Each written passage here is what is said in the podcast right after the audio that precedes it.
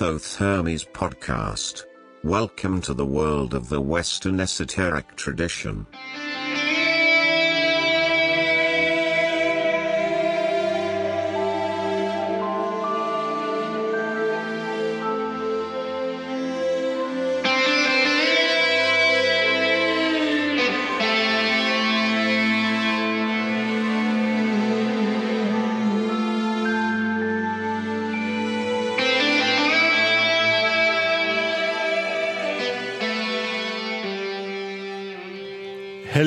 Friends and listeners.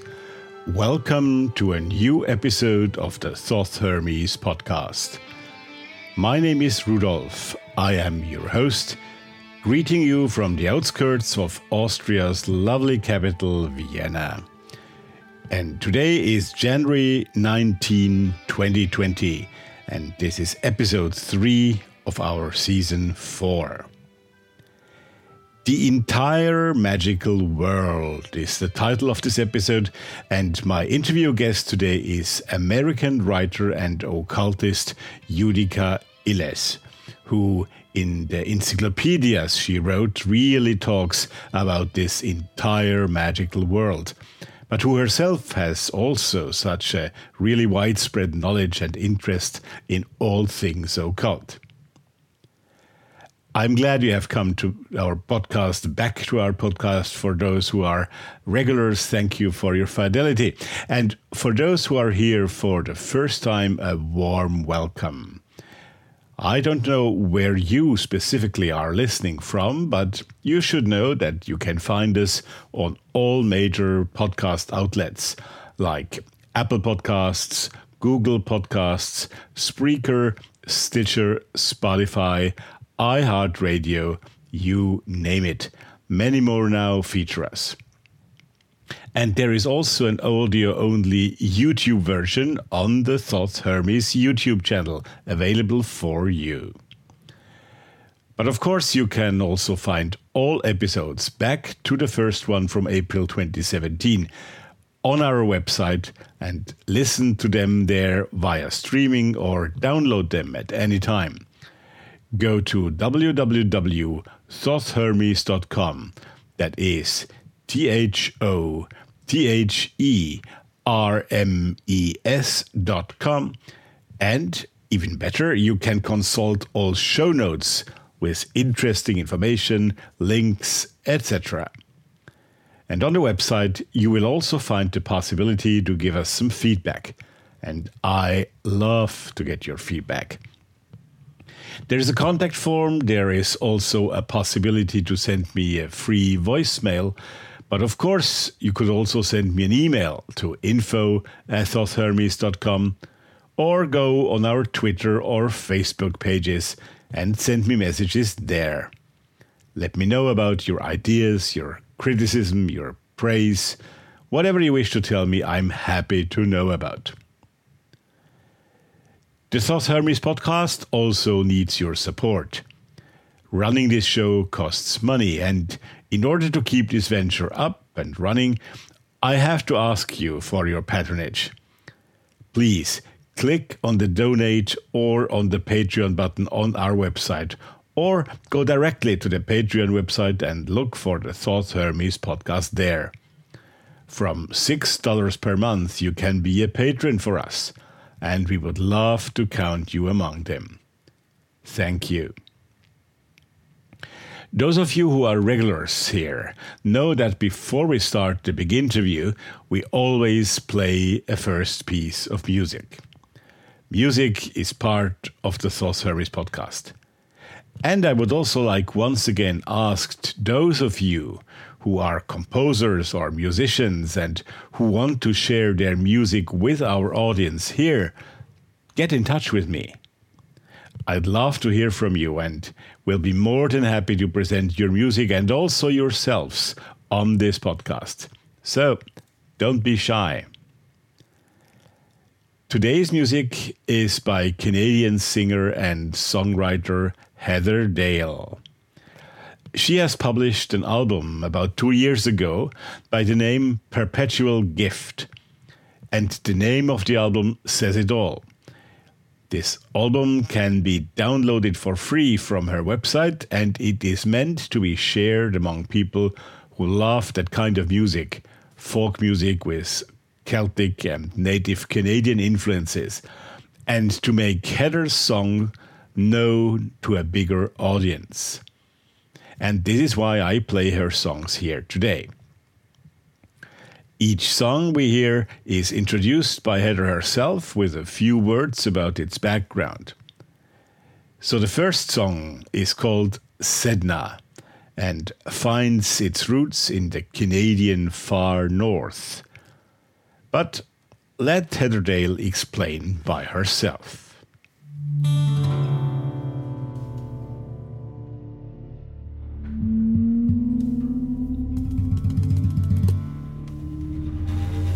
A tale from Canada's far north. It talks about Sedna, who was a beautiful Inuit girl. One day, Sedna and her father went on a long kayak voyage, each with their own paddle. In those days, the ocean was silent and empty and lifeless, and so their presence on the glassy surface attracted the attention of a storm who lived on the far horizon. Curious, as storms are, it came and started to swirl around the little boat, churning the waves around its new toy. Sensing their danger, Sedna and her father turned the boat and started to make for the safety of the far harbor. Sedna had a great heart, and so she put all of her strength behind each stroke of the paddle, but her father was cowardly and craven. He looked back and he thought to himself, this boat would go faster if it was lighter. And without warning, he reached out, he grabbed his daughter, and he threw her into the icy deep. Well, that could have been the end of the tale, but it wasn't. Because Sedna had such a great heart, she swam behind the boat and grabbed a hold and wouldn't let it advance. Well, her father panicked. He grabbed a paddle and started to hit her fingers to make them release, but she wouldn't. And she didn't, but finally the terrible cold turned her fingers into clear icicles. And one tap on an icicle and it shatters, and so Sedna fell down deep into the water with the icicle fingers following after. Now, that could have been the end of the tale as well, but it wasn't. Because Sedna had such a great heart that she looked around herself in the icy blackness and thought, if this is to be my new home, I don't want to be alone. And so, with a force of will, she turned each one of those fingers into a new animal that had never existed before. They became the first whales, the first seals, walruses, everything that now lives in the oceans. Sedna roamed the deep, the cold, forgotten deep. No one wants to be alone.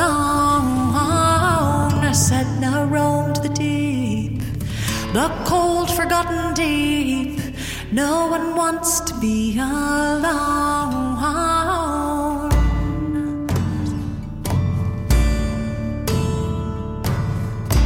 From her hands they fell, children of the ocean swell, with ice's twinkle given sight. She offered them a name, and seals they all became,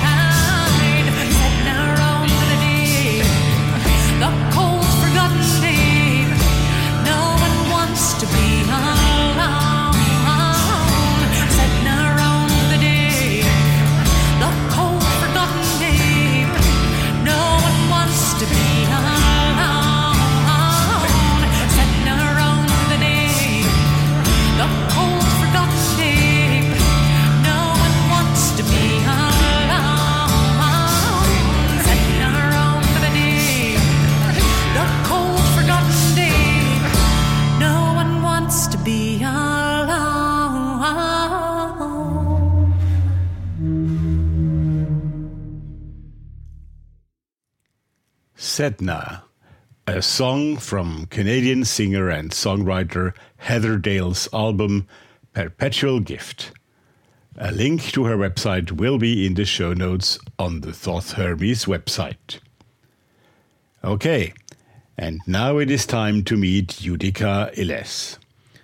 Judika is a New Yorker from Hungarian descent. She lives and works in the Big Apple, and she is best known for her four popular encyclopedias which she wrote the Encyclopedia of 5,000 Spells, the Encyclopedia of Witchcraft, the Encyclopedia of Spirits, and the Encyclopedia of Mystics, Saints, and Sages but there are many more books by her. Especially in the second half of the interview, we will talk about all those books. But before all of this, Judika is an occultist, a practitioner, also a tarot reader. Why she prefers the name occultist to being called a witch, and what witchcraft means today in general, but also where her interest and talent for the occult arts and also for writing originate. She will tell us all in the first part of our talk. Between the two parts of this interview, I will come back, as always, with more music after about 30 minutes into the talk. I also wanted to let you know that this interview is the first since I started this podcast, which is completely uncut cut, meaning it had such a nice flow and it was also technically without problems. So I could leave it just as we had it when we spoke, which is very nice because it gives you, the audience, a much nicer feeling of being there, I believe. Thank you, Judika, for making this possible. It was really nice to talk to you. And I'm glad also I learned a few things since I started this podcast, and that helped technically. Okay, not any longer small talk.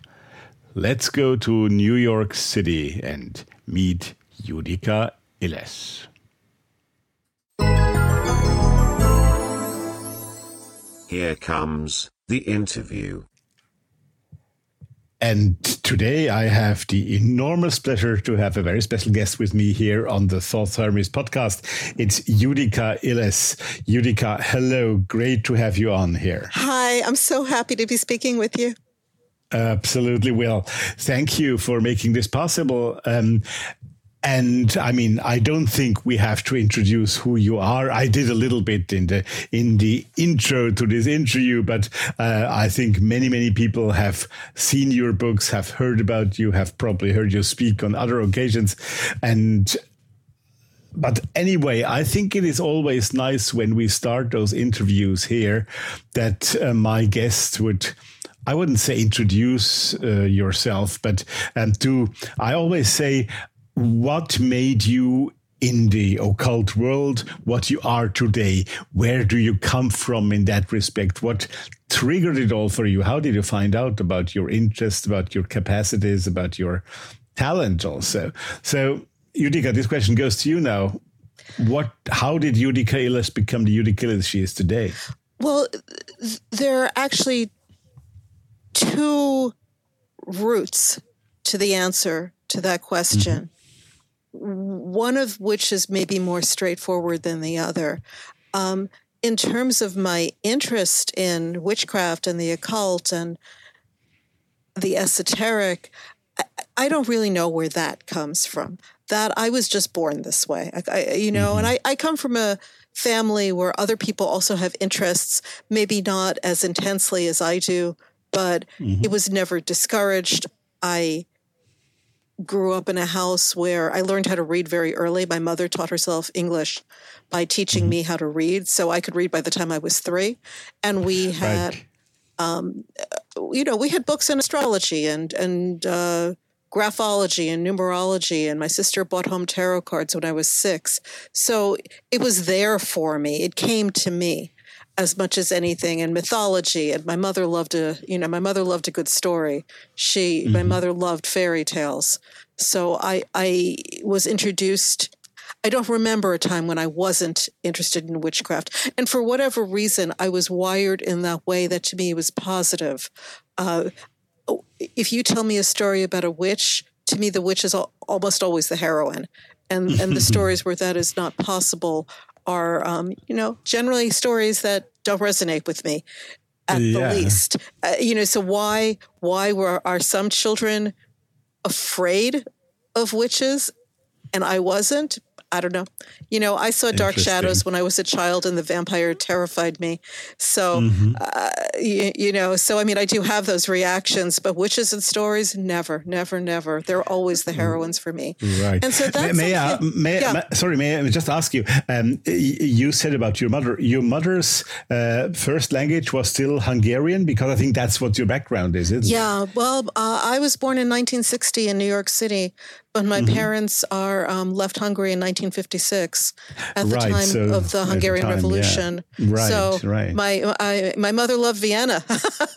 oh yeah, well, yeah, that's why mother, I recognized your name as Hungarian, yeah, of course, because we are so close. My mother, mm. my mother always said how beautiful Vienna was and had mm-hmm. a lot of mm-hmm. happy memories. Right. Um, so yeah. so yeah, my parents, um, my sister, my you know, we we were you know they were refugees in, in my childhood. We sure. lived in Queens in an apartment with mm. my parents, my sister, my cousin, my aunt, my uncle, another aunt mm-hmm.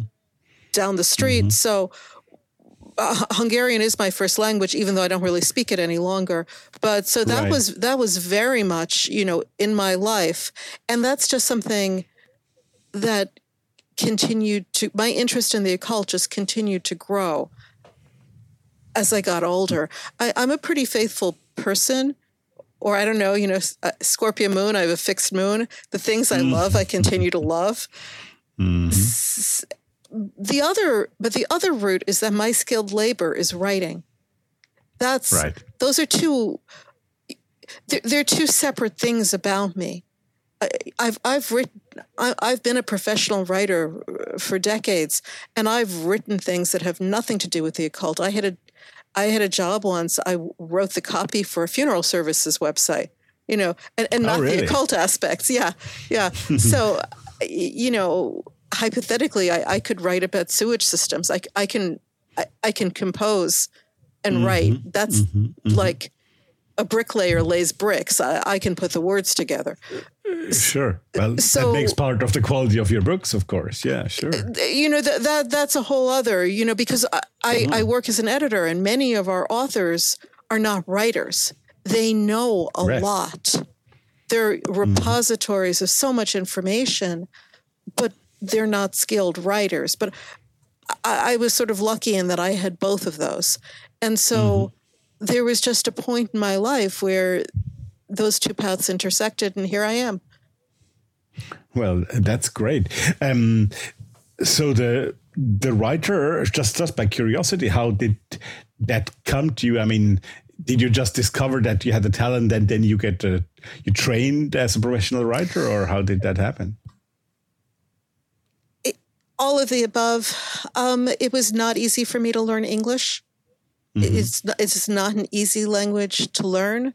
Also, I yeah my original I originally learned English from people who did not necessarily speak English well. So I mm-hmm. mean, I, mm-hmm. I grew up in an immigrant. My the first part of my childhood was spent in an immigrant community in mm-hmm. Queens, New York, which for people who know, that's one of the most diverse places on earth um, mm-hmm. among other immigrants. And I, you know, I, I, always say that Hungarian is my first language, Spanglish is my second. Um, mm-hmm. And then eventually I moved to suburban New Jersey, where, you know, the other children were very quick to let me know that I was not speaking well. and I, right, I really right. had to develop an ear. I, I, had to learn on my feet uh, because children mm-hmm. are cruel and you're yeah, just sure. expected you know, and it was a different time. It was a, I think there's more tolerance now or more resources. At that time, you know, if you couldn't do it, you were just dismissed as, you know, stupid. Yeah, yeah, yeah. I, I can relate to that because even if it was much closer those two languages but i was born in switzerland and i ah. moved to to tyrol in austria of all yeah. places uh, so to the western part at age five so just before school and i i remember speaking a terrible High German or let alone uh, Tyrolean dialect because I, I spoke that Swiss German, you know, Sure. and I I think I have some talent for languages myself, uh, uh, writing and speaking, and I I fully understand what you mean. I had to learn Yeah. the German. Um, um, so to speak, high language um, because it was not mine from the beginning. Right. And right. you learn it but I wanted it different to be mine. That's Exactly. it. I wanted Exactly. it to be mine. Right, And right, and that's of course a prerequisite to to, I, achieve I it. have of course, I have a tremendous love of the English language. I really because Mm-hmm. I had to. I, I, I had to, I, you know, I came in from the outside. So I, I Sure. became an English major in school, uh, you know, and I Mm-hmm. took creative writing classes. So Mm-hmm. I, I do have the training. But how I became a writer, this was, I did not intend to become a metaphysical author. That I, I didn't think the world needed another one. Mm-hmm. That was just something mm-hmm. very private for me. You know, my interest in the occult was something that was extremely. It was mine. You know, it wasn't necessarily Yeah. something I shared with other people. But what mm-hmm. I um, I came through it again through the back door. I have a very very large, another thousand page manuscript that has never been published yet, devoted to fertility, getting pregnant, um, right? essentially in all the magical, herbal, mystical, spiritual ways, everything mm-hmm. but modern fertility clinics, you know, mm-hmm. other than medical mm-hmm. technology. And because I originally wrote it for myself, I originally, it was information I was seeking for myself, and then it hooked me. After, a- after I became interested in it, I, I just kept looking and researching.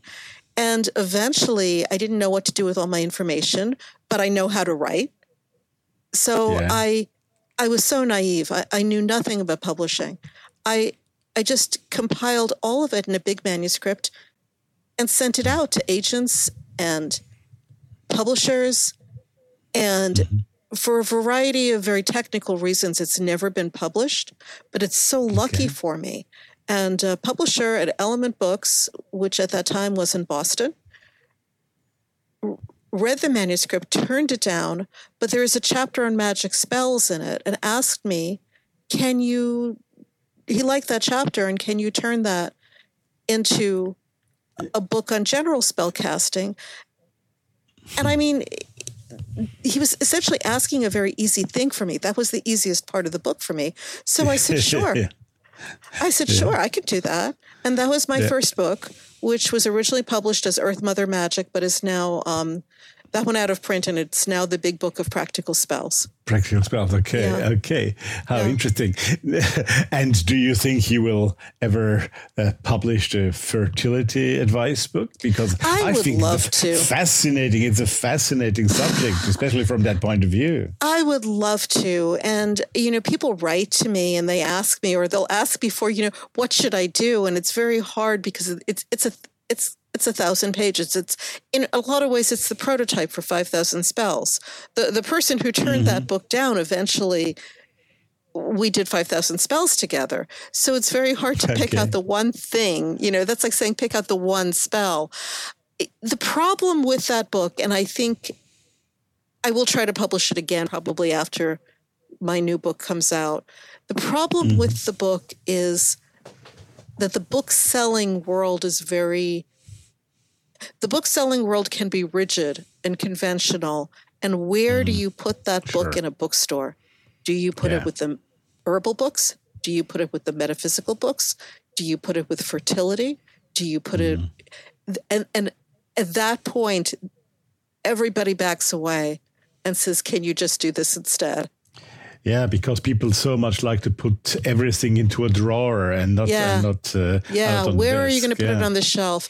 And I think honestly, there's so many online booksellers at this point. It'll be sold by people will come and ask for it if they want it. Well, exactly by keyword, and that's yeah. that's the chance of our new modern world of ebooks yeah. and internet, so that you can look for things that you would have never found before. Yeah. Not just because because they're there, but because you can cross reference them, and that that that's great about it. Yeah, yeah. Even within even within your ebook editions, we'll come to that in a minute. Of your spell books, for example, um, the cross referencing is much easier than yes. in the, in the, in the, you know, big. I I have the ebook versions of my book because when I need to look up something quickly, the ebook is the fastest way. Of course, of course, sure. It doesn't sure. replace, you know, I love books, so it doesn't replace ah, me too. the beauty. No, I couldn't live without them. But right, um, the paper book, certain, the tactile. Yeah, but definitely. but there is definitely a place for ebooks also.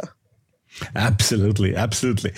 Well, uh, that that's that's a fascinating thing. Um, well, you we're just talking about drawers and putting people into mm-hmm. shelves, so to speak. And yeah. When we when we prepared for our interview today, um, uh, I was hesitating if I should call you well, call you say about you that you are an occultist or a witch. And right. you said somehow you re- can relate to both. You prefer occultist, and I think you you started up off on a very good explanation why this was and where the difference lies for you. And I would love you to share that with our audience, how you how you would distinguish between the two, why you prefer occultist to the other one. Can you expand on that a bit? Yes. And I and for people who want to know more, this is you know, this is essentially my introduction to my book, Encyclopedia of Witchcraft. I do mm-hmm. discuss this. I love witches. I love witches. I identify with witches. And I, I don't have a problem being called a witch. For me, that's mm-hmm. a badge of honor and something to be proud of. But the problem yeah. with the word witch is everybody thinks they know what a witch is. You say witch, everybody thinks they know what a witch is. Mm-hmm. And and there's so many definitions of witches that when I I have to be sure that I know what the other person is thinking. So, you know, I do I do interviews, they'll interview they'll say, Oh, you know, here's Judika Illes, she's a witch. And I have to say, but I don't eat babies, you know. Uh, I'm not I, I'm not you know, desecrating cemeteries. Because mm. even in 2020, people think a lot of people think that's what a witch is. They mm-hmm. they think you're, uh, you, you know, doing terrible things with with other people's babies, and yeah, that that that is not the case. It is still not safe in a lot of places in the world for people to think you're a witch. You don't ha- even have to be a witch or to identify as a witch. What's important is whether other people perceive you as a witch. And there are yeah. a lot of stereotypes, and I'm not sure any of us know all the stereotypes. So I, I do identify myself as an occultist because an occultist is a very, very, very straightforward.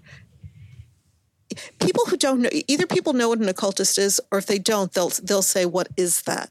That's an unfamiliar word. They mm-hmm, won't mm-hmm. assume, and you know, witchcraft and magic and spells, it's all about having control of the words. And yeah, sure. And with witch, unless, you know, I'm comfortable with you. Mm. Uh, you know, I, I feel that I'm comfortable with whatever your definition will be. But yeah, you know, you meet strangers, you know, is this somebody who will share your opinion? Is this somebody mm. who will then, you know, want to want to harm you? Because the reality sure, is it's sure, the witches yeah, yeah. who historically have been the victims, not the other way around. Oh, definitely, definitely, definitely. But um, is the word occultist because I often struggle also with definitions like yeah. that because. At least in my language, but I don't think it's a big difference to the English language there. Occult is also, everybody thinks that's dark and a bit eerie, you know, and and um, I mean, I don't mind strangeness, but occult is is not dark. It's just the unknown or the things that it's, hidden. The, it's the hidden. yeah. it's it's exploring the mysteries.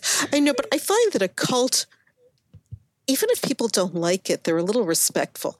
They they back mm-hmm. up a little bit. With which, okay. with which they they think they know. You know, they know they know what you are.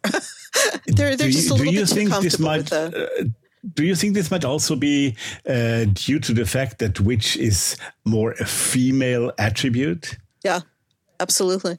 Uh, I, I, think I would think so. Yes, yeah. absolutely. It's, and I think they're also easier to to hit on it. You know, you know, in America, yeah. you know, every two hours somebody's accusing somebody else of being, you know, witch hunts or, you know, a lot of people mm-hmm. use witch as a as a negative word for right. women. Yeah, yeah, yeah. There, there's a lot of it's it's really it's an umbrella term. People use that mm-hmm. word to express so many things, and sometimes things that they don't actually want to say but they'll mm-hmm. you know they they they don't really want to a witch is often just an unpleasant woman but they don't want to use one of the other words for an unpleasant woman because that's obviously harsh or vulgar so they say yeah. witch and then they can kind of mm-hmm. Mm-hmm. you know back off from it but i mean I, I just saw you know today i saw a pretty ugly poster with uh, something online with uh, you know the presidential candidate. I think uh, mm. Elizabeth Warren, like a burn the witch. You know, burn mm. B E R N, uh, as in Bernie Sanders. Yeah, yeah, yeah, yeah. And okay, it's yeah, yeah, yeah. you know, and no one. I don't think anybody believes Elizabeth Warren is actually practicing the dark arts. yeah. Th- that's not what it's about. No, absolutely not. Sure, sure. No, I, I understand what you mean, and that you're absolutely right. That does not happen with the word no occultist. No, occultists they get a little nervous. They think you mm. might know something. yeah, exactly. maybe but you're going to do, do something. Uh, at first sight, but maybe I'm wrong. But you might help me with that. At first sight, I would think an occultist. Uh, defines that defines also a, a larger field of activity yes. than I agree. Witch. Yes. Yes. Yeah. Yes. Yeah. Yes. Yeah. And would you place yourself also into that larger activity then? Yeah, and I think a lot of witches, um, real witches. Mm-hmm. I, I, think a lot of witches, it, it's very intuitive and very mm-hmm. instinctual, and mm-hmm. um, there may not be an intellectual aspect to it. It's just what people do or what you've yeah. learned from other people. Occultist has an aspect of studying mm-hmm. and learning and there's a, yeah. a literate quality to it and and that's i've been reading since i was three years old i mean i don't remember a time when i didn't read mm. so mm. you know that is very descriptive of me uh, do you know um, in the waldorf schools they discourage children from reading at age eight because they yes. think it, yes. it discourages creativity yeah. And I yeah. remember when I read that, I thought, oh boy, that I'm doomed. yeah, because they say the symbolism of the letters yeah. but kind of blocks their, their creativity. Yeah. Yes, yeah, yes, yes. Yeah. Well, uh, I, I'm like you. I started reading at age four, so, yeah, so yeah. Uh, I, I, can't help. I can't help liking uh, Rudolf Steiner's books anyway. yeah, me too. but we could now have an eternal discussion, of course, where, about this a bit ridiculous distinction, but it, it's there for some reason. But uh, sometimes, mostly, it's used in a very ridiculous way between high magic and low magic. You know, um, um, because of course, of course, there is a difference. But I hate those words because high yes. and low give a quality distinction yes. and not a content distinction. Yes. Um, yes.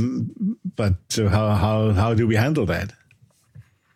Well, I think we have to learn and we, and teach other people to be aware and I mean, this is something that, I mean, for people who are interested in the topic, for listeners, uh, Encyclopedia of Witchcraft, which is my big HarperCollins encyclopedia, mm-hmm. Um, mm-hmm. these are literally the topics that are in the introduction high versus low, male versus female, because I think you're right. One of the reason occultist, even from people who don't like it, it, it has a little respect in a way that witches don't. It's because it's it's associated traditionally with men, men's magic. Yeah, yeah, yeah, yeah. You know, women sure. are in the kitchen brewing up stuff, and the mm-hmm. occultists mm-hmm. are creating these, you know, lengthy rituals and yeah, and it has a, a strong Masonic link as well, yeah. of course, which is yeah. male dominated there again. Yes, mm-hmm. yes, yes, mm-hmm. yes.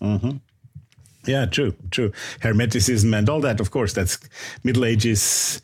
The distinction I, was much stronger there still.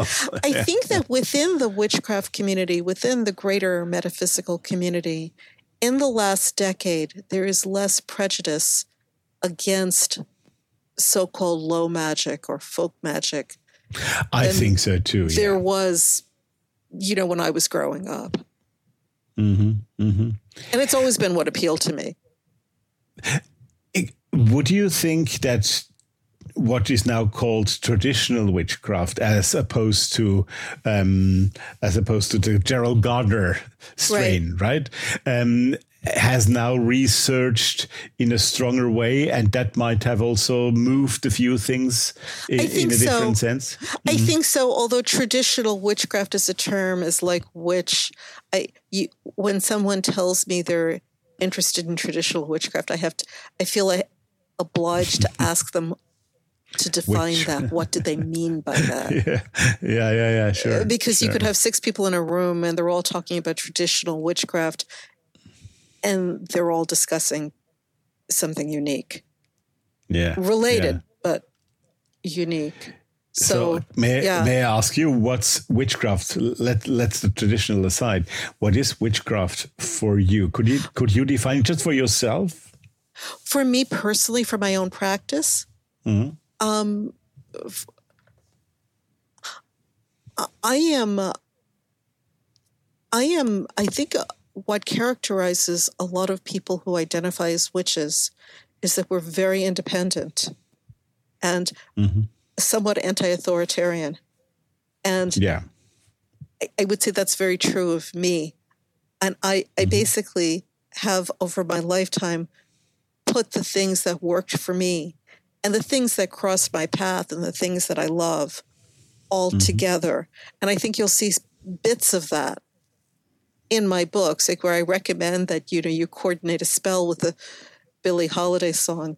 That's me because I do that. That that's mm-hmm. me. That's not coming from anywhere else. But what mm-hmm. I love and what I do is very much folk magic. I, I love mm-hmm. plants. I'm a certified aromatherapist. I, I love anything that comes in a little bottle flower mm-hmm. essences, mm-hmm. essential oils, perfumes. Mm-hmm. mm-hmm. That's what resonates with me. I, I, love music, so I, I incorporate that if I can. Um, and I'm not a musician, so it's it's other you know it's it's music that's available to me. Um, right. I come from New York, and in the 70s and the 80s in New York City, before the internet, there was a sort of local magic that you would learn from other people and I, I learned from you know i was in a small coven at the time and i, I learned from mm-hmm. friends and it was a combination of sort of uh, uh, bits of gardnerian wicca mm-hmm. and a lot of espiritismo puerto rican espiritismo okay. because sure, that New York, yeah, sure. yeah, New York. I mean, people always underestimate how important the Puerto Rican and Cuban influence on the magic of New York. People mm-hmm. uh, somehow that that that gets lost but but that was really really important i don't mm-hmm. know like i don't know if you're 20 now because now there's so much you know, there's there's the beauty of the internet that look we're we're speaking to each other across an ocean, and that's a and talking and who knows who's listening to us and that's yeah. that's that's a wonderful thing so this is not a criticism yeah. but we've also lost some of that local character um, and sure. I don't know, yeah. you know, because now you know you learn it from YouTube or you learn it from a book. But at that time, you you know, I, I, took I took a, a, class from someone, and she invited me to come to her house, and it was a little like Rosemary's Baby, you know, or The Seventh Victim, you know, those movies where you would go to someone's yeah, house, yeah, yeah, and there's like you know people, and and that's how I learned, and so that's still a part of my life, and you know, and the planets and the moon and all those things put together, that that's my own practice, but I mm-hmm. am because I have found myself on this path right once you're writing an encyclopedia, you're no longer writing about your own. You're writing. You have yeah. to be able to write neutrally about a very wide yeah. spectrum of topics, and so I'm, yeah. I'm very aware that other people are doing totally different things, and it's also you know very very valid. Right. It has to resonate with you as an individual. Definitely, definitely. Uh, because it has to work. And if it doesn't definitely, resonate, it won't definitely, work. absolutely, absolutely. Uh, But in, in each time you're writing, I think you would agree as a as a as a writer as well. It independently of the subject you treat, um, it has to resonate with you, and especially in such a subjective matter than than occultism, magic, witchcraft, whatever you call it. Yeah. I, I will be coming to your books and to the encyclopedias in particular in a minute. Um, I have two two questions before that. Um, one just relates to what you just said. Um, uh, I gather you know Josephine McCarthy, who has also been on that show. Yes, I have met Josephine, and she's an excellent teacher. Absolutely, and and what what And an excellent probably speaker. what uh, definitely, absolutely. And what, what I really like in her Quareia course, which you have, uh, certain, you have heard about, um, Yes. is that she always comes back to the point and what you just said that you have to know your local surroundings, the history of the ground you're on, the history of the country you live in.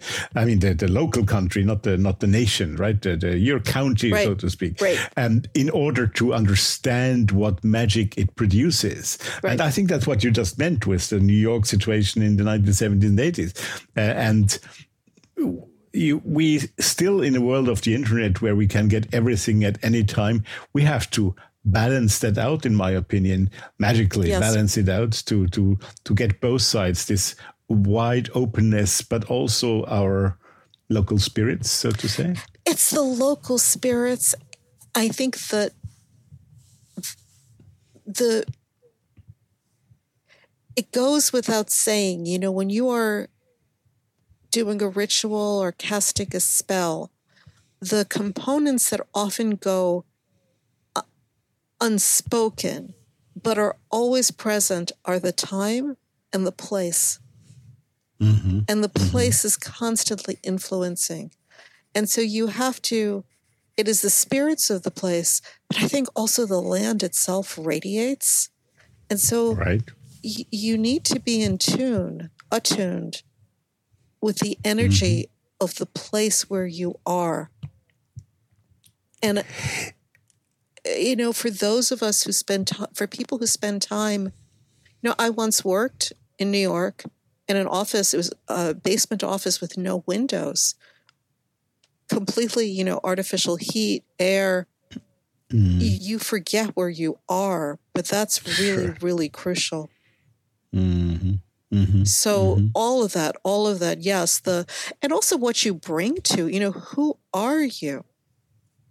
Yeah, exactly. Y- You know, I because you're bringing all your own history, all your experiences and your genetic history and you know, we all of that together, it, it's all all these energies, they they do impact what you're doing and what you're learning and how you see. Def- definitely. And you have to let that happen as well. Yeah. You have to let it through and not block it out. I hope you enjoy our discussion such as much as I did when I was talking to Judika. Now, as promised, we return for a few minutes to listen to Canadian singer and songwriter Heather Dale again. And again, she will introduce the song we are going to hear. This time it is a love song called Hunter. The stage is yours, Heather Dale. I like to write love songs that are really unusual and hopefully as honest as I can make them. Pop music seems to have an awful lot of things to say about a certain type of love, a crazy puppy love, but really, love can be so many other things, and it's so much more complicated in the real world. This is called Hunter. Oh, one, two, three.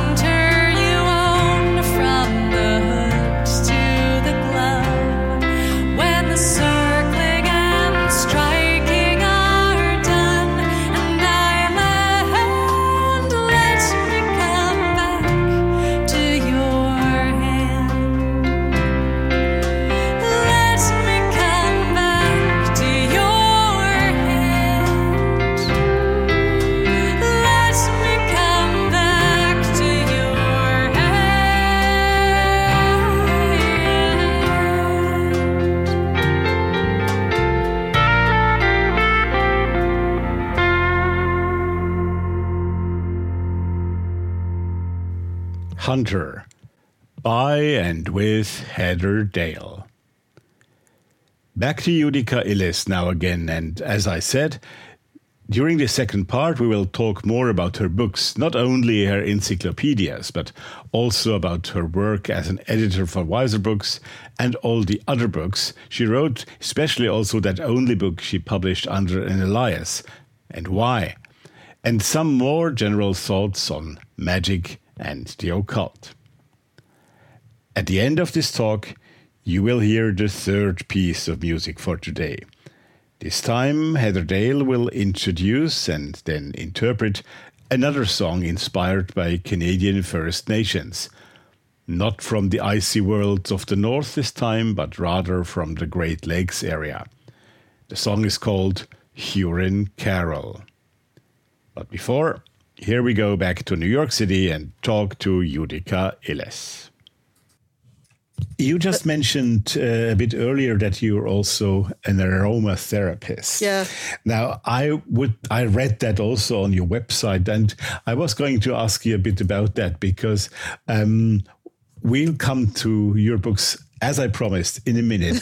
But it's okay. It's interesting. Let's stay with your with your other facets, with your other parts yeah. of yourself, and because I I think they show us a very complete and interesting image of you as a personality. So. Um, apart from writing, apart from editing, apart from practicing yourself, um, this is a kind of practice, of course, as well. But what what brought you to aromatherapy in particular, and are there other fields in that um, harmonizing medical sides that are part of you?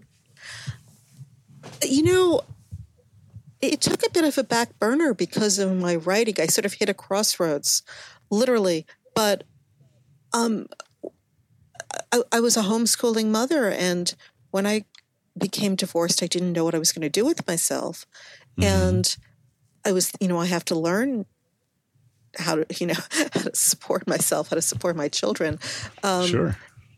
And so I, I, I had come across aromatherapy years ago in, in my quest for, in my quest to give birth.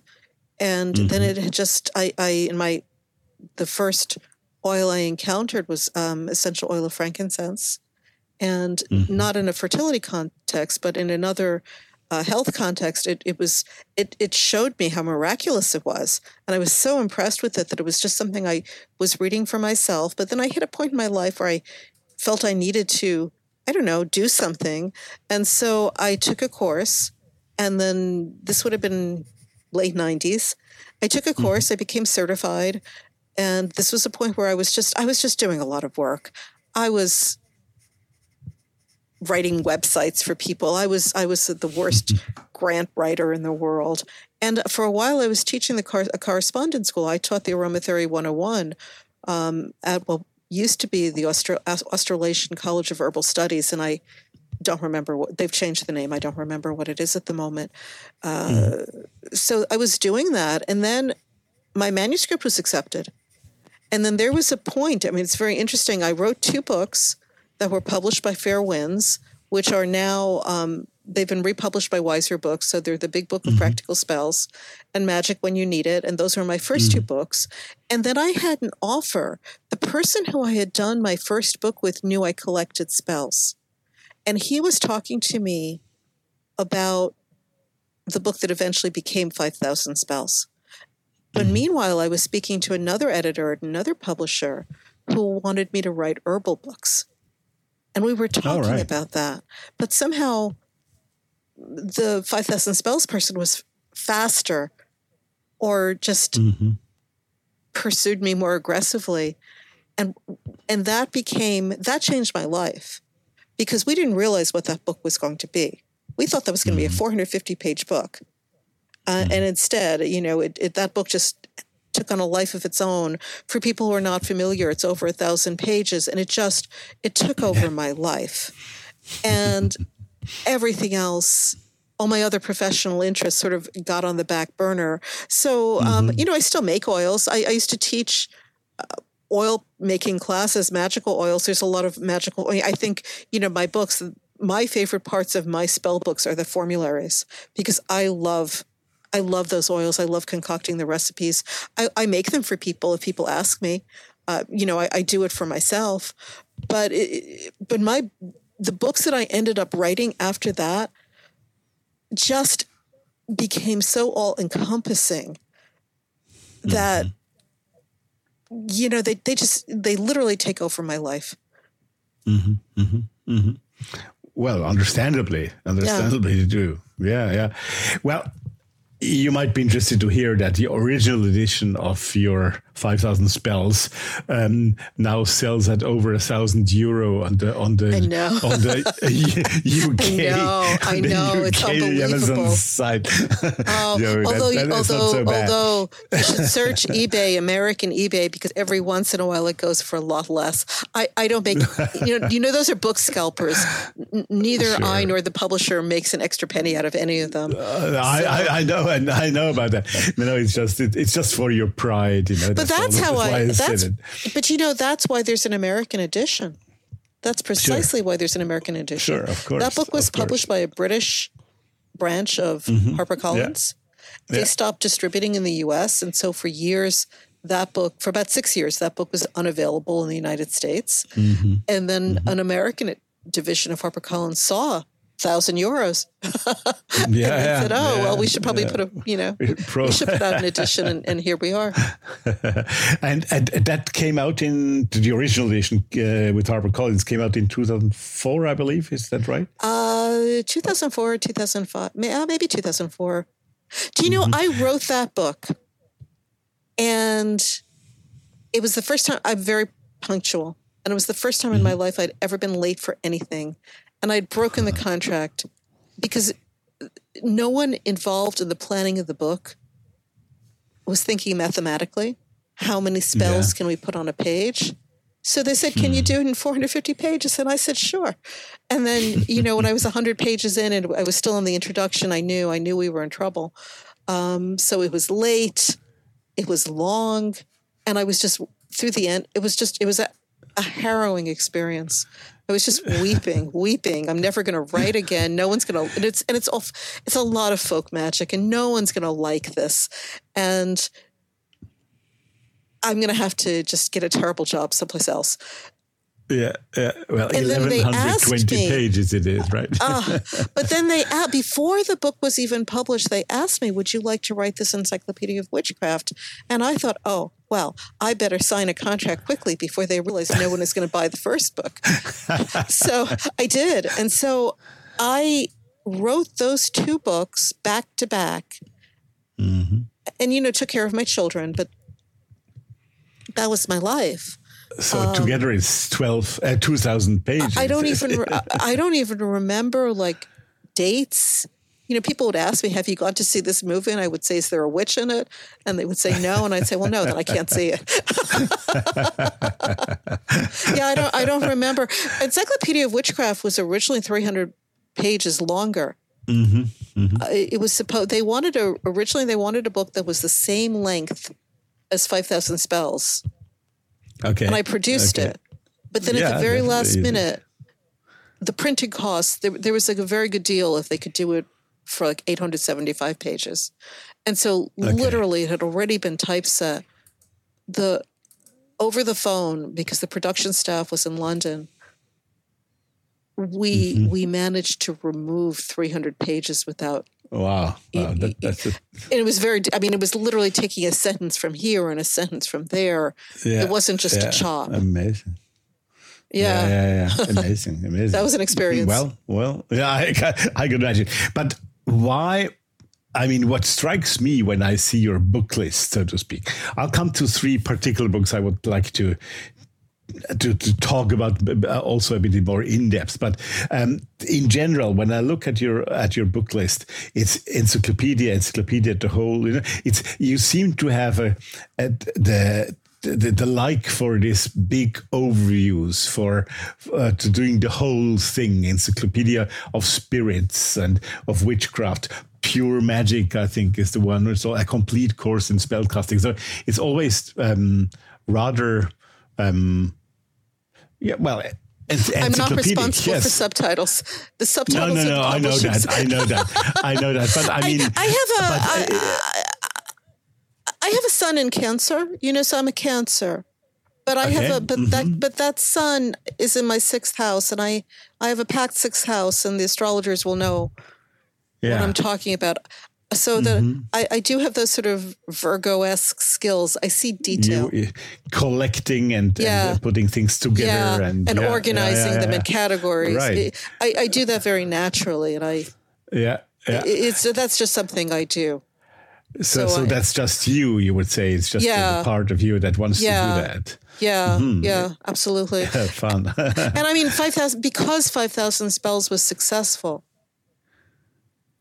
yeah, sure, sure. I, of course, I, I've had the yes. opportunity to do the others. Yeah, of course, of course. Yes, sure, sure. I have. I mean, Encyclopedia of strikes me. Spirits was originally significantly larger. That original manuscript was so big we couldn't publish it. So a lot of Mm-hmm. categories of spirits were ch- chopped, and some of them Okay. ended up in Encyclopedia of Mystic Saints, and Sages. I was able to expand that, but I have a half-finished Encyclopedia of Angels, Mm-hmm. Mermaids, Right. Yes. Well, I, I was going to point that out. yeah. I mean, the, the, Encyclopedia of Mystic Saints and Sages. Um, yeah. That's one of the, the ones that maybe doesn't come to everybody's minds right away. It's a very interesting book for me personally. I think it's it's it's just as interesting as the one on witchcraft and on spells because there's a lot of witchcraft in there, which I think surprises of people. Of course, of course, but still, there is yeah. it's a subject that is much less. It's much less known well, or treated I, I in, think, in, such uh, a way, at least. I think for many pagans, the word the word the word saint literally makes them recoil. So yeah, that, that's right. a hard book. I, I it gives me a hard time as well. but then I take it from the hermetic point of view, and then the saint but, becomes but, different. But from a separating the religion, mm. taking out religion which often seeks to exploit the power of saints for mm-hmm. themselves. Saints, from a metaphysical perspective, are the powerful and generous dead. And in general, saints, even if they were, ter- some of them were rigid, terrible people in life, but somehow in the afterlife, many of them are demonstrating kindness to people of other faiths. And that is fairly across the board. If you go to shrines of St. George in Egypt, most of the people seeking his blessings are not Christians. They're Muslims. Yeah. And apparently yeah, yeah. they are sure. they are receiving those blessings. The same, the same is true in Damascus at the time sure. when you could still go there.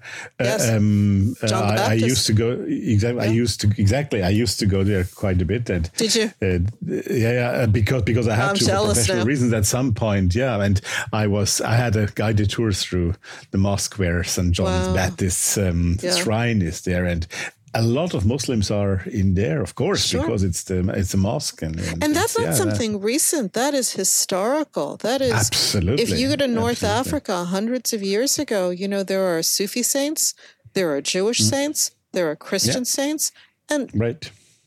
and you know it's very practical. The one that helps you. That's that's where you're going. There you are. There you are. Absolutely interesting. Now I told you that I I was going to to to talk with you about three books in particular, which maybe are but two of them are younger books, and the third one yeah. is a little less known, I think. At least uh, I I wasn't so aware of it.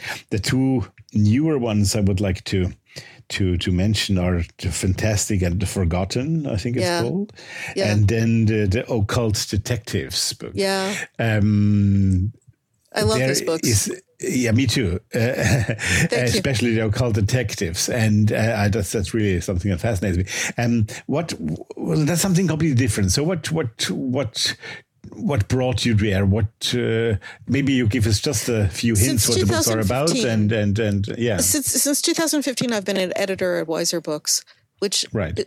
So I I get to to work on other people's amazing books. I, have worked on some. I know you had, uh, I think, Christopher Orapello and Tara mm-hmm. Love Maguire recently, mm-hmm. and I, right. I was their editor. and their I, editor, it's, exactly. It's, I, I, I get to midwife these amazing books. But uh, yeah. one of the things that I was doing is putting together compilations of esoteric fiction, and there is a ton, a ton of short stories that are mystical in nature or somehow incorporate the occult. Mm-hmm. And often you'll find them in short story compilations, but the occult aspects tend to be downplayed. But because it was for Weiser Books, I was able to put together these two compilations where they were put together specifically because of that content. And we didn't have to downplay it. We could discuss uh, the literary, not just the literary value, but the magical content, the spiritual content. And I wrote, um, so, so the short stories are mostly older short stories by a variety of writers. Some are famous. Arthur mm-hmm. Conan Doyle, uh, a, mm-hmm. detective mm-hmm. other than Sherlock mm-hmm. Holmes. Uh, you know, um, Well, Doyle was Bram a spiritist, Stoker. actually himself. Yeah, Bram Stoker. yeah, there's there's a Dracula story. Uh, There's there's all sorts of occult detectives. I was able to to find all these these these women occult detectives and women writers, and that was that I, I was very happy to be able to do. And you know, some of them are are obscure. I wrote the uh, forwards for both books, and I get to introduce and sort of analyze the stories a little bit, so that readers, when they're reading them, uh, understand maybe themes or currents or or know what to look for Mm-hmm, mm-hmm. and I, I love them. I people, you know, Oh, absolutely, definitely. not, not, Why not do you to make a think? s- I'm sorry. No, go ahead. Go ahead. I was going to say not to make a sales pitch, but but I wish people would go and buy tons of these books so that I could write another one. well, okay, you heard it out there. Uh, you know what you have to do. Yeah. I'll put them also on the on the show notes, so you have to have a look on that. No, really, but really, I mean, are worth it. It's not just because uh, to, to to make you work more. It's ju- it's really there. Well, really you know, nice short stories and- are not yeah. a are not a it's not a genre that is a big selling genre no true, in, true. in itself. And you know, publishers, you know, they, they need to recoup their costs. So Absolutely, if a lot of those yeah. books would sell, they would they would let me do more. Uh, yeah, but why do you think that the occult aspect is downplayed in with other editors? What? Oh, it I mean, embarrasses people. I mean, do you know if I if I'm in a mood and I go into a room and you know people are asking people, you know, what do you do? What do you do? Like, you know, and people, you know, oh, I'm a stockbroker, oh, I'm a lawyer. You know, I could say I work for a publisher and then they'll just move on. But if I'm in a mood, I just say to them, I'm a fortune teller and the room will go dead you know, I can predict this. There is utter silence, and they look at me because they're not sure. Am I choking?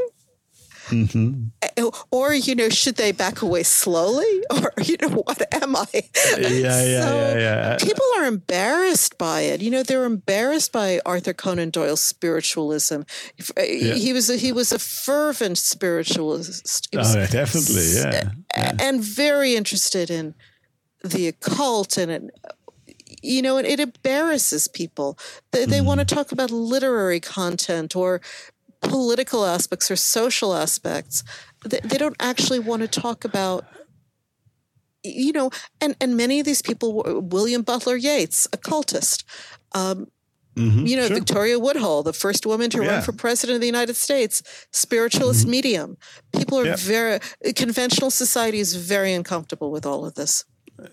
But but on the other hand, they go for Harry Potter. Like why? Yes, yes, yes. Why? Although I've, I, I think there's a tremendous hunger. I think I, I'm I sure. think people yeah. are wired towards the spiritual and the mystical. Maybe not And- everyone. Uh, you know, there's no firm rule. So you know, if you're if you're saying no, not me, well, you know, maybe no, not you. But a, as a species, I think we yearned to communicate and to learn about all of existence, not just convent, not just what has been branded as conventional. We we want to speak with our ancestors. We want to ex- communicate with ghosts. We want to know what's out there. Uh, you know, to communicate with animals and birds and all sorts of and you know the divinatory arts. If you go back to the beginning of human existence, that is what you're going to. Th- that's what we still have. That's what we still It's, have in it's common. archetypal stories, mm-hmm. basically. Right. It's eternal. But it's absolutely, but it's it's interesting that I would say with the last well now it's almost thirty years I would think so probably your entire career as writer and editor the the those fantasy bookshelves Yes. in the bookstores Yes. have grown each year enormously. It didn't exist when I started to go visit libraries. Right. We are we are born in the same year, so Right. we we have about, made the same. The I same remember when. I read I read those books to my children when Harry Potter first hmm. came out. Oh I yeah, remember. yeah, yeah, yeah, yeah, And, yeah. What I find very interesting, and it's it frustrates me.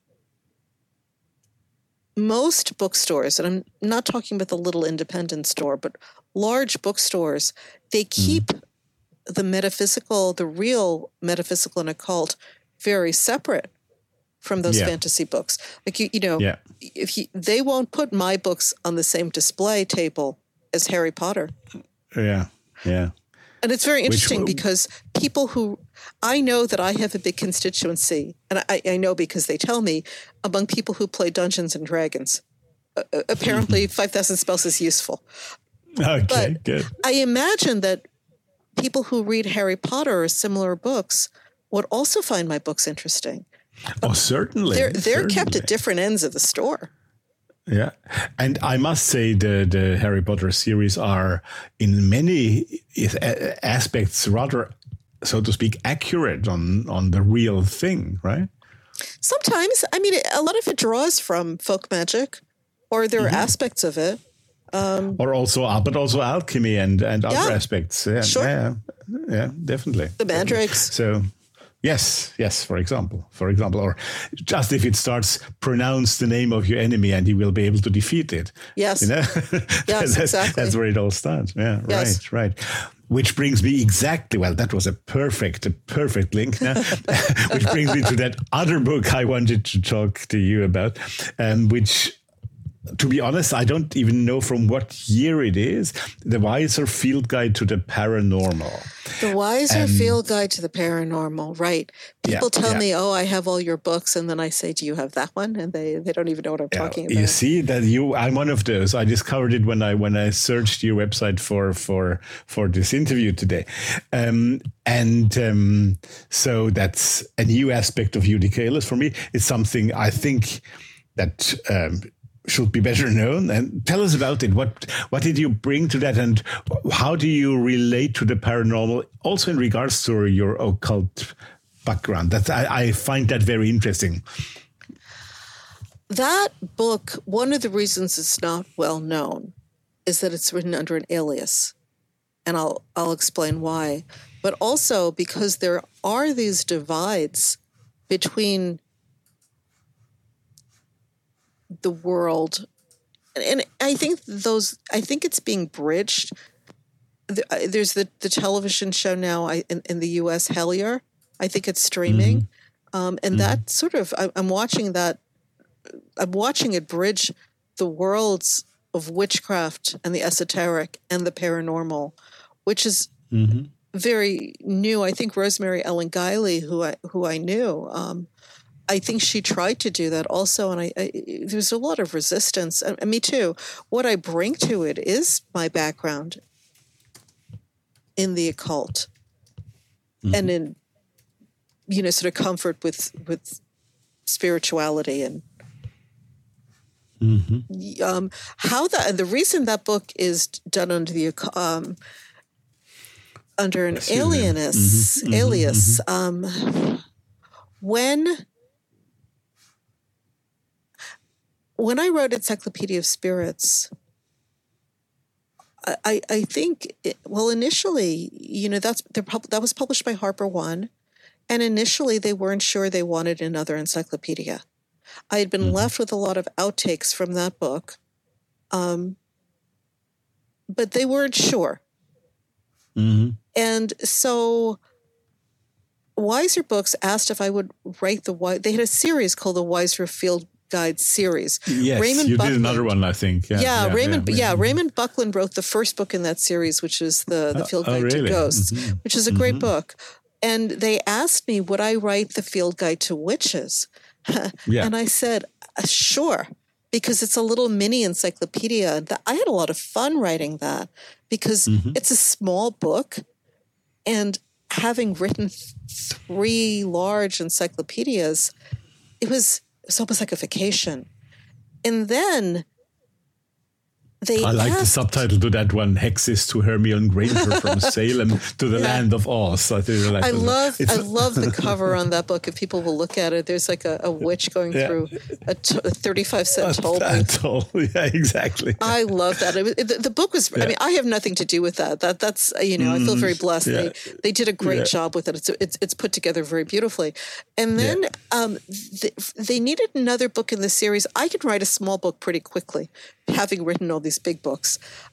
And uh, f- another author had failed to deliver a manuscript, and they said, "Could you write this book on the paranormal?" General conventional wisdom, and then I sat I just wrote it. General conventional publishing wisdom is you shouldn't have two books out by the same author too close together. And because Mhm. it came out just several months after the Field Guide to Witches, they Yeah. asked me if I would mind doing it as, under an alien alias, and I said, Mhm, "Sure." You know, mhm. Ruth Rendell, who is one of my favorite authors, has aliases, so you know, yeah, sure. why shouldn't I? So it's it's Yeah. published under the name Judith Joyce, Mhm. uh, and it's a lot of the par- a lot of literature about the paranormal is very fragmented. You either write about extraterrestrials, or you write about hauntings, or you write about something else. It's very fragmented, but I- just put it together as a little mini encyclopedia also. So you have the Fox sisters, you, you know, who are essentially the unintentional founders of modern spiritualism, but also Barney and Betty Hill, whose story fascinates me so much, who were mm-hmm. the first public abductees, Mm-hmm. y- you know, uh, mm-hmm. extraterrestrial abductees, and mm-hmm. they have such an interesting story. And then all sorts of other things. And it's the irony is it's my least known book, but I think it's actually my best writing in terms of the quality of the writing. Okay. Okay. But- well, you'll be happy to hear that I bought it today on Ah, Amazon as an ebook. So I'll Oh, tell you you more like about it, it. tomorrow. Oh, excellent. I hope you like it. Let me know. I, I will let you know. I will let you know. So no, but but I think it's really interesting because um, I mean even even this podcast it's it, it talks about mystic magic, the occult, and Yeah. the paranormal. But Yeah. so far, to be honest, it's all I'm almost up to fifty episodes now. I haven't really done a show on the paranormal yet because I'm still looking for the right subject and person to talk with. Well, so maybe we will one um, day. Well, you know, I- exactly, I, thought, exactly. I thought what I brought to it was that when there was a discussion of the Fox sisters and their Maggie and Kate Fox, the the so-called Rochester rappers, I, Mm-hmm. I think people have a hard time acknowledging the possibility that maybe they did have these experiences. Yeah, to, uh, and there we are again with what society thinks, because it's very hard to admit that you made such an experience if you're unsure yourself. Right. And on the other hand, you're, as you say, people start backing off you when you say something about Yes. it. Yeah. I, I, I mean, among the other things that I do, and probably the thing that I've done the longest is I am a card reader, yeah. and Mhm. I'm a tarot card reader, and I've been doing this professionally since 1988. Mm-hmm. And there was a point when I lived in Los Angeles where I, I had people who would purchase gift certificates from me to give as Christmas gifts. And they would go in Christmas baskets. But you know, let's just say you get a basket full of stuff, including a gift certificate, you know, a gift certificate to a masseuse, a gift certificate to mm. a card reader. Maybe you don't want that gift certificate and you might pass it on to somebody else. So by the time mm-hmm. somebody actually came to me, it, it might have gone through six people. what I found very for and for a long time, people would come and they'd come to my house at that time, and I would read for them, and good readings, and they were very nice. And often it was they had almost le- they were like ready to leave, and they would tell me the real reason they were there. They were there because they had had some kind of an experience, some sort of a psychic experience, and these were you know so called these were muggles. These were not Mhm. professional magical people or people who had been doing magical things since childhood. They'd mm-hmm. had some kind of an experience and they wanted to know. And they'd never, sometimes they'd never told anybody else and they needed to tell somebody. Or sometimes they wanted to know if I thought they were crazy. Mhm. Because if I mm-hmm. thought they were crazy, the fortune mm-hmm. teller, then clearly they were. But y- you know, they were afraid to ask. You know, you can't you can't ask your therapist because possibly your therapist will tell you you're crazy. Yeah, you're crazy. exactly. So I mean, they would sit back down again, and we'd have these conversations. And people keep these things secret, but in my experience, and I'm lucky because people tell me their experiences. So many people are having all sorts of really interesting experiences that should conventional society says should not happen. And yet Yeah. they are. And they're not harmed by them. Often they're helped by them. Yeah, yeah, right. True. You know, these are Definitely. a lot of cases of sort of, you know, angelic rescues. You know, my car broke down and you know some somebody appeared out of nowhere and disappeared out of nowhere. Mm-hmm, and and now they're not sure that it happened to them, but they're having a hard time believing that it really happened, you know. but it did. Yeah, yeah, yeah, yeah, yeah, true, true, Yeah. true. I was just smiling because you very in a very normal tone you said they were muggles. I just Yeah. thought, hmm, thanks to Harry Potter now everyone who listens knows what that is. But that's, that's such a great word. I mean, that it's such a I wonderful definitely- word. definitely, it really definitely. defines. yes, definitely. That's lit- big literature, right? That's why Yeah. it, you can use that word from the book. Everybody knows by the time now. Yeah, yeah. Definitely, definitely. Well, uh, Judika, uh, I'm really sorry to say that we have already come to the end of this hour, Oh, no. and we need to f- need to find out. Uh, sounds like we have to do another one at some point. We'll do another one, yeah. I, I I won't let you go before I have asked you what your next plans are, book wise, and maybe in other terms um, that you want to speak about. Um, I, I uh, you mentioned something about the book that you're preparing at the moment. Um, Oh, oh the book is uh, the manuscript is done. Um, The manuscript Can you done. say more a bit about that already? Yeah, or are you, I, yeah? I, I don't know the title and I haven't seen the cover yet because I think that's the publisher's still working on that. But the pre-orders are up on pretty much all the online sites. It is. It should be out in I believe September or October, so fall of this year, fall 2020, mm-hmm. and it is a perpetual calendar of spells and rituals and feasts and there are some of my recipes in there and it, it i think that it it complements it stands on its own but complements all the other encyclopedias i've written. It's not an mm-hmm. encyclopedia it's it's written in a calendar a, a perpetual calendar format so january 1st till december 31st and and i hope people like it Right, great. Sounds great. I see it already announced without cover on the Amazon page. So Yes, it, it, yes, and it's right. Book Depository for people exactly, outside the US. Yeah. early fall. Exactly. yeah exactly. yeah yeah So- it's it's it's done again it's too long so i don't know how much they're going to cut or not but that's Yes. they're used to me So we we only got a couple of months to buy so many books of those short stories, etc., in order to convince them to make a third book. Uh, uh next. Oh. I have oh, I have stories lined up though. I I'm sure those books I I have so much fun with those. So mm-hmm. who knows? Mm-hmm. Maybe when I'm. Yeah. you know old and maybe retired, I'll I'll publish some of those myself. Who knows? sounds if like such a thing. sounds like a good Yeah. idea. Yeah, yeah, yeah. Well, um, Thank you. I'll, I'll ask you for some final words. Um, this show, as as I told you, is called the entire magical world. So, so um, what what is for you, just as a final word? What's for you the if you can say that the most important part of that magical world or the most important feature it gives you well what what's what's your favorite part of it Oh, the magic. The magic to live a magical life, to live an Yeah. ecstatic life. I I Yeah. I you know people people sometimes say things like, "Well, I don't believe in magic." And I just think, "Oh my god, that's so i feel so bad for you." Hmm. You know, to mm-hmm. live this magical life where you know, we haven't even talked about animism where everything is yeah. just Yeah. full of magic and potential joy. You know, Yeah. that's the aspect of witchcraft people don't talk about joy. yeah yes And that's, yes you know, the ecstasy and the joy and the happiness Mm-hmm. that it brings you. Yeah, that is a good final word, isn't it?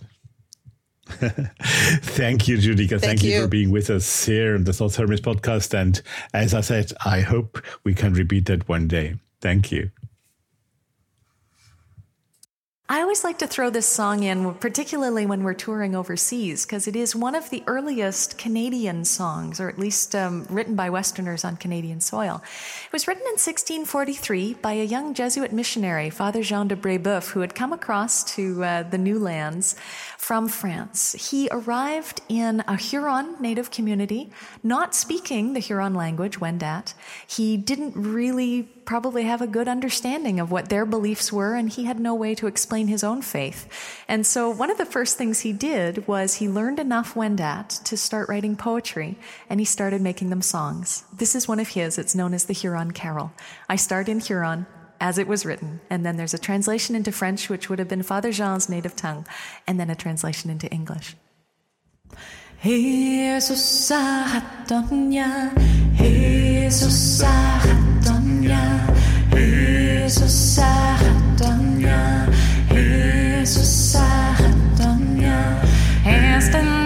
Und Täten, Jesus Saratonia,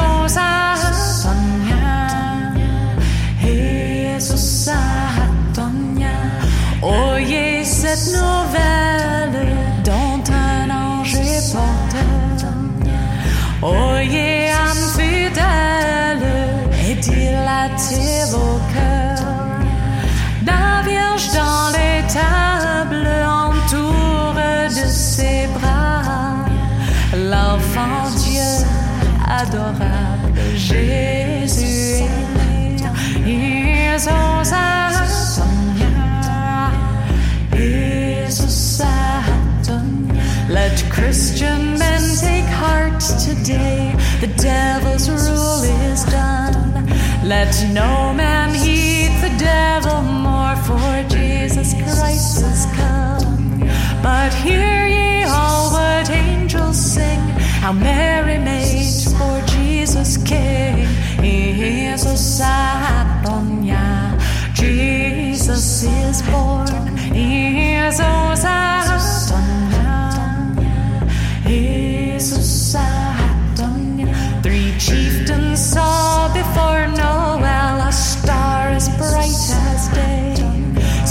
So fair a sign, the chieftain said, shall lead us where it may. For cheese you told the chieftains three, that star will bring you here to me. Jesus Satonia,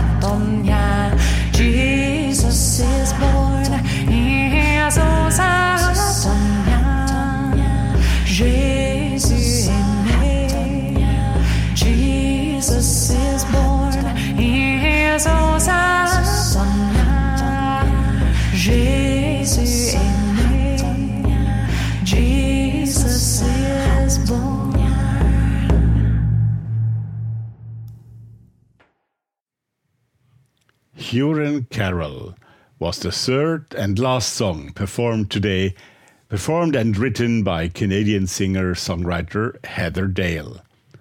All three songs were taken from her free album Perpetual Gift, and you should absolutely go onto her website and support that artist by buying more music from her. You will find details on the show notes for this episode. Dear friends and listeners, I do hope you enjoyed today's episode. I found all those things Judika had to say very interesting and inspiring, and I hope you did too. Thanks for listening. And thank you, Judika, for being part of this show. Next week, the Thoth Hermes podcast will return with its episode 4 of this season.